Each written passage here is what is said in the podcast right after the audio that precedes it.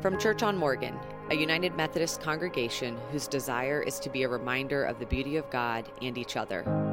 This podcast is a collection of Sunday teachings inspired by the Revised Common Lectionary and recorded weekly in Raleigh, North Carolina. And now, a moment of silence before this episode begins.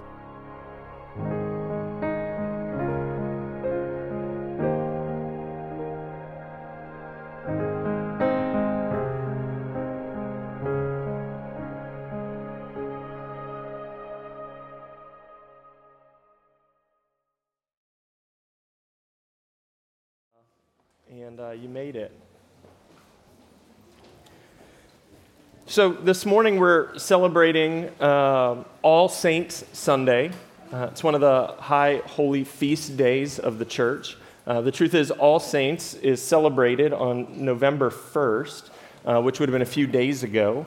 And um, it's this ancient tradition, uh, goes all the way back to the fourth century, where Christians would gather and they would honor and remember the legacy and the ongoing faithful witness of those who've come before us in the faith and who've died.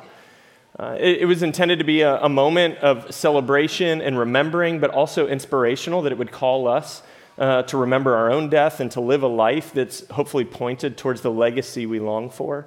And, um, and so, as you can imagine, if you've never heard this before, I want to connect a couple dots for you. This day called All Saints' Day is also often referred to as All Hallows' Day, the day we hallow or remember and revere those who've come before us on November 1st. And so, All Hallows' Eve, uh, I think you're tracking now, is October 31st, which we eventually call Halloween. And no surprise, we dress up as skeletons, right?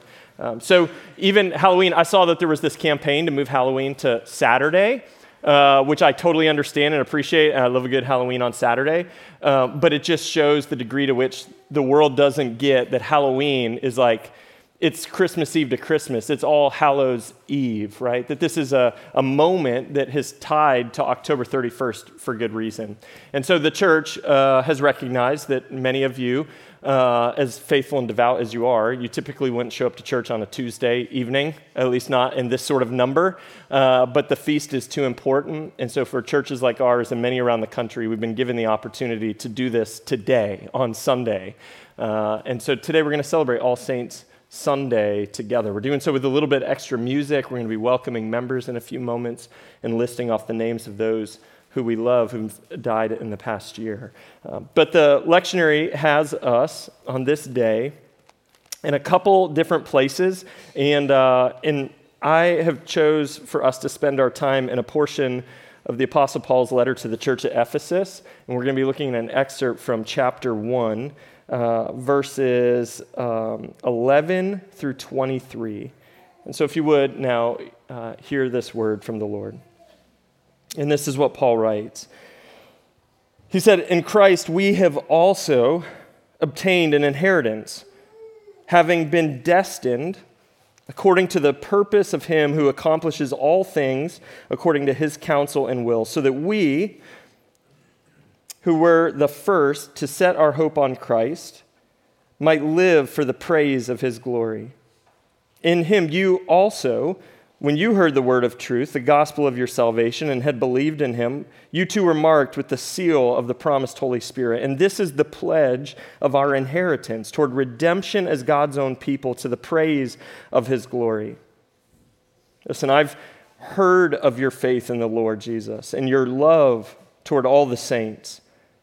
And for this reason, I do not cease to give thanks for you as I remember you in my prayers. I pray that the God of our Lord Jesus Christ, the Father of glory, may give you a spirit of wisdom and revelation as you come to know him, so that with the eyes of your heart enlightened, you may know what is the hope to which he has called you, what are the riches of his glorious inheritance among the saints, and what is the immeasurable greatness of his power for us who believe according to the working of his great power. God put this power to work in Christ when he raised him from the dead and seated him at his right hand in the heavenly places, far above all rule and authority and power and dominion, and above every name that is named, not only in this age, but also in the age to come. And he has put all things under his feet and has made him the head over all things for the church which is his body, and the fullness of him who fills all in all. Friends, this is the word of God for us, the people of God. Thanks be. So I tried to do my very best in that reading, although I'm recognizing even now need larger print. It has come this day. Um, but here's my sense is lest you're like some uh, auditory listener savant, uh, that if I did a quick reading comprehension of what we all just listened to together and said, Tell me what that was about, what did Paul just say to us, right? Um, if you're like me, you'd be like, I don't know, sounded epic. Uh, I wouldn't even really know where to start. I, I read this excerpt probably a dozen times this week before I had any sense what he was trying to get at and what was taking place. It's not that it's not beautiful and rich and full of emotion. It is all those things, but there's just this sense of like, I can tell you're fired up, but I'm just trying to get with you. Like a, a story, a metaphor, maybe a joke would help. Like we're just looking for something to help us track with you here. Uh, this is incredibly challenging piece of letter, right? All the more crazy to think that this was originally a letter that Paul wrote to a church that someone got up and read, just like I did, only they read five, six straight chapters of this, and people were like, Amen. All right, I think I, we all know what we're supposed to do, you know? Um, the, the truth is, in, in the Greek, uh, a lot of commentators argue that that whole thing I just read you is one long run on sentence, which is sort of how it felt right? It just he just starts words just start coming and he's got some momentum and he can't stop and and there's something he's trying to tell this church and he's overflowing uh, but there's just the challenge of of comprehension of his experience being imparted to us. And so here's what I want us to focus on just for a second. And I'll give you a little bit of framework. You can go back and look at it yourself. But essentially, what we caught in the first three or four verses that I read is just the end of his greeting to this church. He's just saying, Hey, friends, it's good to check in again. I love you. I think about you all the time. In fact, I find myself, whenever I'm praying, you come to mind. And whenever that happens, first thing I do is I thank God for you. I thank God for your witness, for who you are, for how you love one another, how it inspires me. There, there isn't a day really that goes by that I'm not reminded of what you're up to. And then he says, But I don't just thank God for you, I actually ask God for something on your behalf. He says, There's one prayer that I pray in your direction. There's one thing that more than anything else I want for you. He says, in the midst of your life that's full of struggle, in the midst of your life that's uh, filled with uncertainty, that's got a long history of trauma, the same thing that could be said about all of us as you walk through this life full of struggle and uncertainty, accumulating trauma as you go. There's just one thing that the Apostle Paul wants for these beloved children of God. There's just one prayer that he would pray. And, and to me, that feels like worth us stopping and pausing for a second to do the work of hearing him. What is it that he wants most for us? What is it that the Apostle Paul wants most for the church? And this is what he says I pray that God would give you a spirit of wisdom and revelation as you come to know him, so that with the eyes of your heart enlightened, you might know. It's a, I think part of why I grab onto that phrase is that it's one of the only metaphors he uses in the whole kind of text.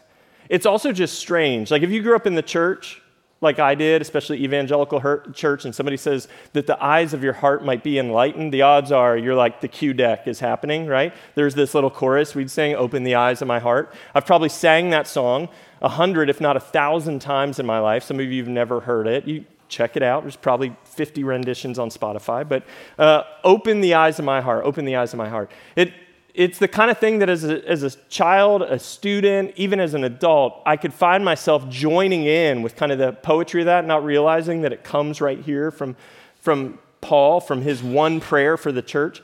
But it's also the thing that if you're fresh eyes on this thing, you go, to open the eyes of my heart, that the, heart, the, the eyes of my heart would be enlightened. Like, what is he even talking about, right? Here, here's kind of my hot take on it. Here's what I think is at least what he's saying. He's saying to the church, when I think about you, there's, there's really just one thing that I want for you. And unfortunately, what I want for you, what I want you to know, you're not going to be able to know with your regular eyes. And what I want you to hear, you're not going to be able to hear with your regular ears. What I want you to consider isn't going to come to you with kind of your regular uh, kind of mental thoughts. That as he reaches for this, this awareness that he longs for for the church, he says, it, you, the best way I know how to say it is that I, I pray that the eyes of your heart would be opened. That there's something that it seems impossible to know that I want you to know. There's this destiny, there's this ultimate reality, there's this deeper awareness about how the whole world works, and I long for you to know it. And the only way you'll know it is if the eyes of your heart are enlightened to it. Paul says there's something I want you to know, and there's no way to really know it except in your heart. There's a deep intuition. There's a deep awareness. There's this thing that I've come to know and believe that I don't even know how to pass on. It's why I'm so caught up in all this rhetoric, right?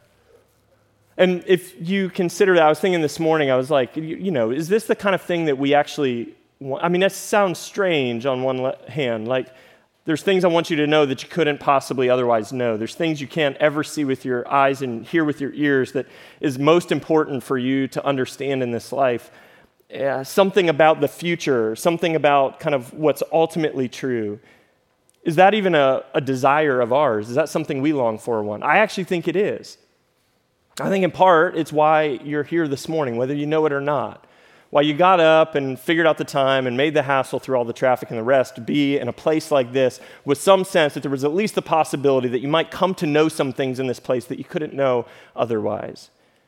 And even with all the church decline in attendance, uh, there's been a huge increase in people's interest in knowing something about the future, potentially, hopefully, that the future would be good, even in the midst of the current struggle and trauma, right? Um, this is why, in, in, my humble opinion, is part of why we see a rise in interest and curiosity and participation with like psychedelics, right? Is there's this sense of like what I most need in the middle of this world that seems to be completely falling apart is some sense of a bigger story or truth, that there's something happening here. And when I hear the witness of those who participated in these like mind altering drugs, this seems to be their testimony. And I need it so desperately, I would join them, even at the risk of my own health right? It's why um, things like astrology and even tarot cards are on the rise.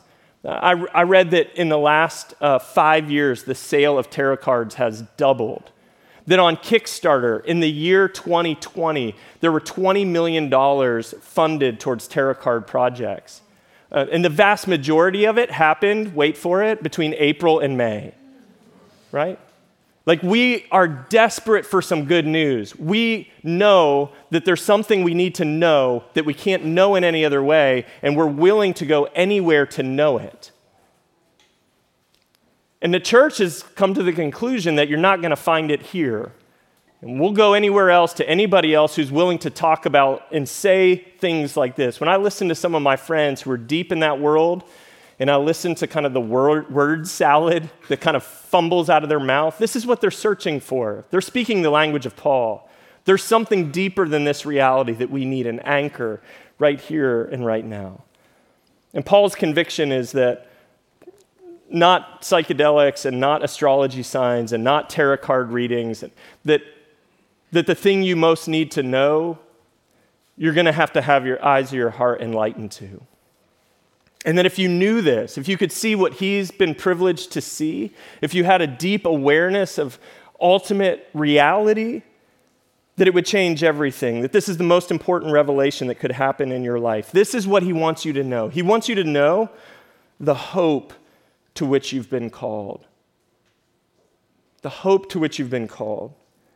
The riches of your glorious inheritance among the saints. If you had just a sliver of an imagination or an insight into the riches of your inheritance among the glorious saints, Paul says it would change everything. If you could just see a bit of God's immeasurable greatness, the immensity of God's power, if you knew just a sliver of that, it would change everything. And so, this is his prayer for the saints. I just want you to know the thing that seems impossible to know. I want God to open the eyes of your heart that you might know the hope, the riches, the power of God. Paul's not the only one who's pointed to this sort of thing throughout 2,000 years of church history. The saints again and again point to this aha, the spiritual awakening. And, and, they tell us again and again and again that if, that if you would have eyes to see this somehow, that it would loosen your grip on this life. That every minute that you're trying desperately to control and fix and solve, that if you knew this thing, you'd loosen your grip. That the weight of the world that's on your shoulders right now, that makes it almost impossible to get out of bed, if you could just somehow see just a sliver of the deepest truth of the story that you find yourselves in, that that weight, that that would be lifted, the load would come off. That ironically, if you could see a bit of this eternal picture, that paradoxically it would actually return the gift of this present moment to you. That right now would feel like less of a curse if somehow you could see the truth of what's here. But as one pastor I was listening to this week said, like, keeping that sense of awareness is no small thing. Whether you're in a hospital or a hardware store, right? That this sort of grounding is, is the fight for our souls, for our lives, is to stay in tune with this. And so this morning, just a, a couple things I wanted to kind of put before us as a church and kind of make sense of our time here together today is to answer the question well, how do you cultivate that? How do you put yourself in the position to be aware of that? How do you, how do you know this thing? How did Paul come to know this thing? How might we know this thing so that our lives might be shaped in that same sort of way? The first, he models for us. He tells us this thing happens in prayer. Regardless of whatever else you believe about prayer, want to argue about prayer and debate about prayer, what I can tell you about prayer and the witness of those who've prayed for generations before us is it's the arena where this thing is revealed where you come to see the smallness of your own life, and that becomes a great gift and joy to you, where, where you're reminded of the awe and the grandeur and the wonder of the God who's been in all places and all times, writing a story that will far outlast us. And the second is that we, we cultivate this by coming to worship. That what we do together is an effort to tap into that, to be reminded of that, to experience that again. Um, and there's lots of different churches, and we do it lots of different ways, but we leverage the senses we have, right? Our sight, our smell, sounds, right? So if you grew up in kind of an evangelical, non church or whatever, or even kind of place like this on some Sunday mornings, um, you know, not to sort of pull the curtain back too much. And some people would argue that, like, haze and lights and all that kind of stuff is about celebrity, and I think it can be. But the most charitable read for me is, is the people of God doing everything they can to cultivate a deeper sense of awareness. And so, if we have to create a fake cloud in the room to remind us that there's more going on than we can see, then we'll press into it. If swelling songs that we can get lost in that start to feel like we're singing with angels and surrounded by them, then we'll do it, right? And people who've come before us and others who worship different than us this morning are doing it through beautiful stained glass images and swinging incense as a reminder of the prayers of the saints being lifted up and singing the songs of those who've come before them. In fact, this morning, we have in our stage some of the best songwriters that I know. And we intentionally chose to not sing any of their songs, but to sing the songs of those who've come before us a sense that maybe there's this little nostalgic thing that could happen that while we're singing this song, you would be transported to standing next to your grandmother in that old chapel down that country road singing the same song and remembering right? that you're a part of something so much bigger than what you just stepped out of when you stepped out of your car and the hustle of today. And if haze, which I'm not like a huge, I'm not trying to be a proponent of haze, but if it's a, if it's weird then buckle up. We used to be a lot weirder. In the early days of the church, for good reason, mostly because of hygiene, uh, the dead were buried outside of the city, right? And, uh, And there was this intuition among the saints that if we were going to enter the mystery together well, that we couldn't do it without them. And so they picked up their holy book and they picked up their communion wine and they picked up their bread, and the church made its, uh, its way outside the city and held its worship in the middle of a graveyard. I mean, talk about weird, right?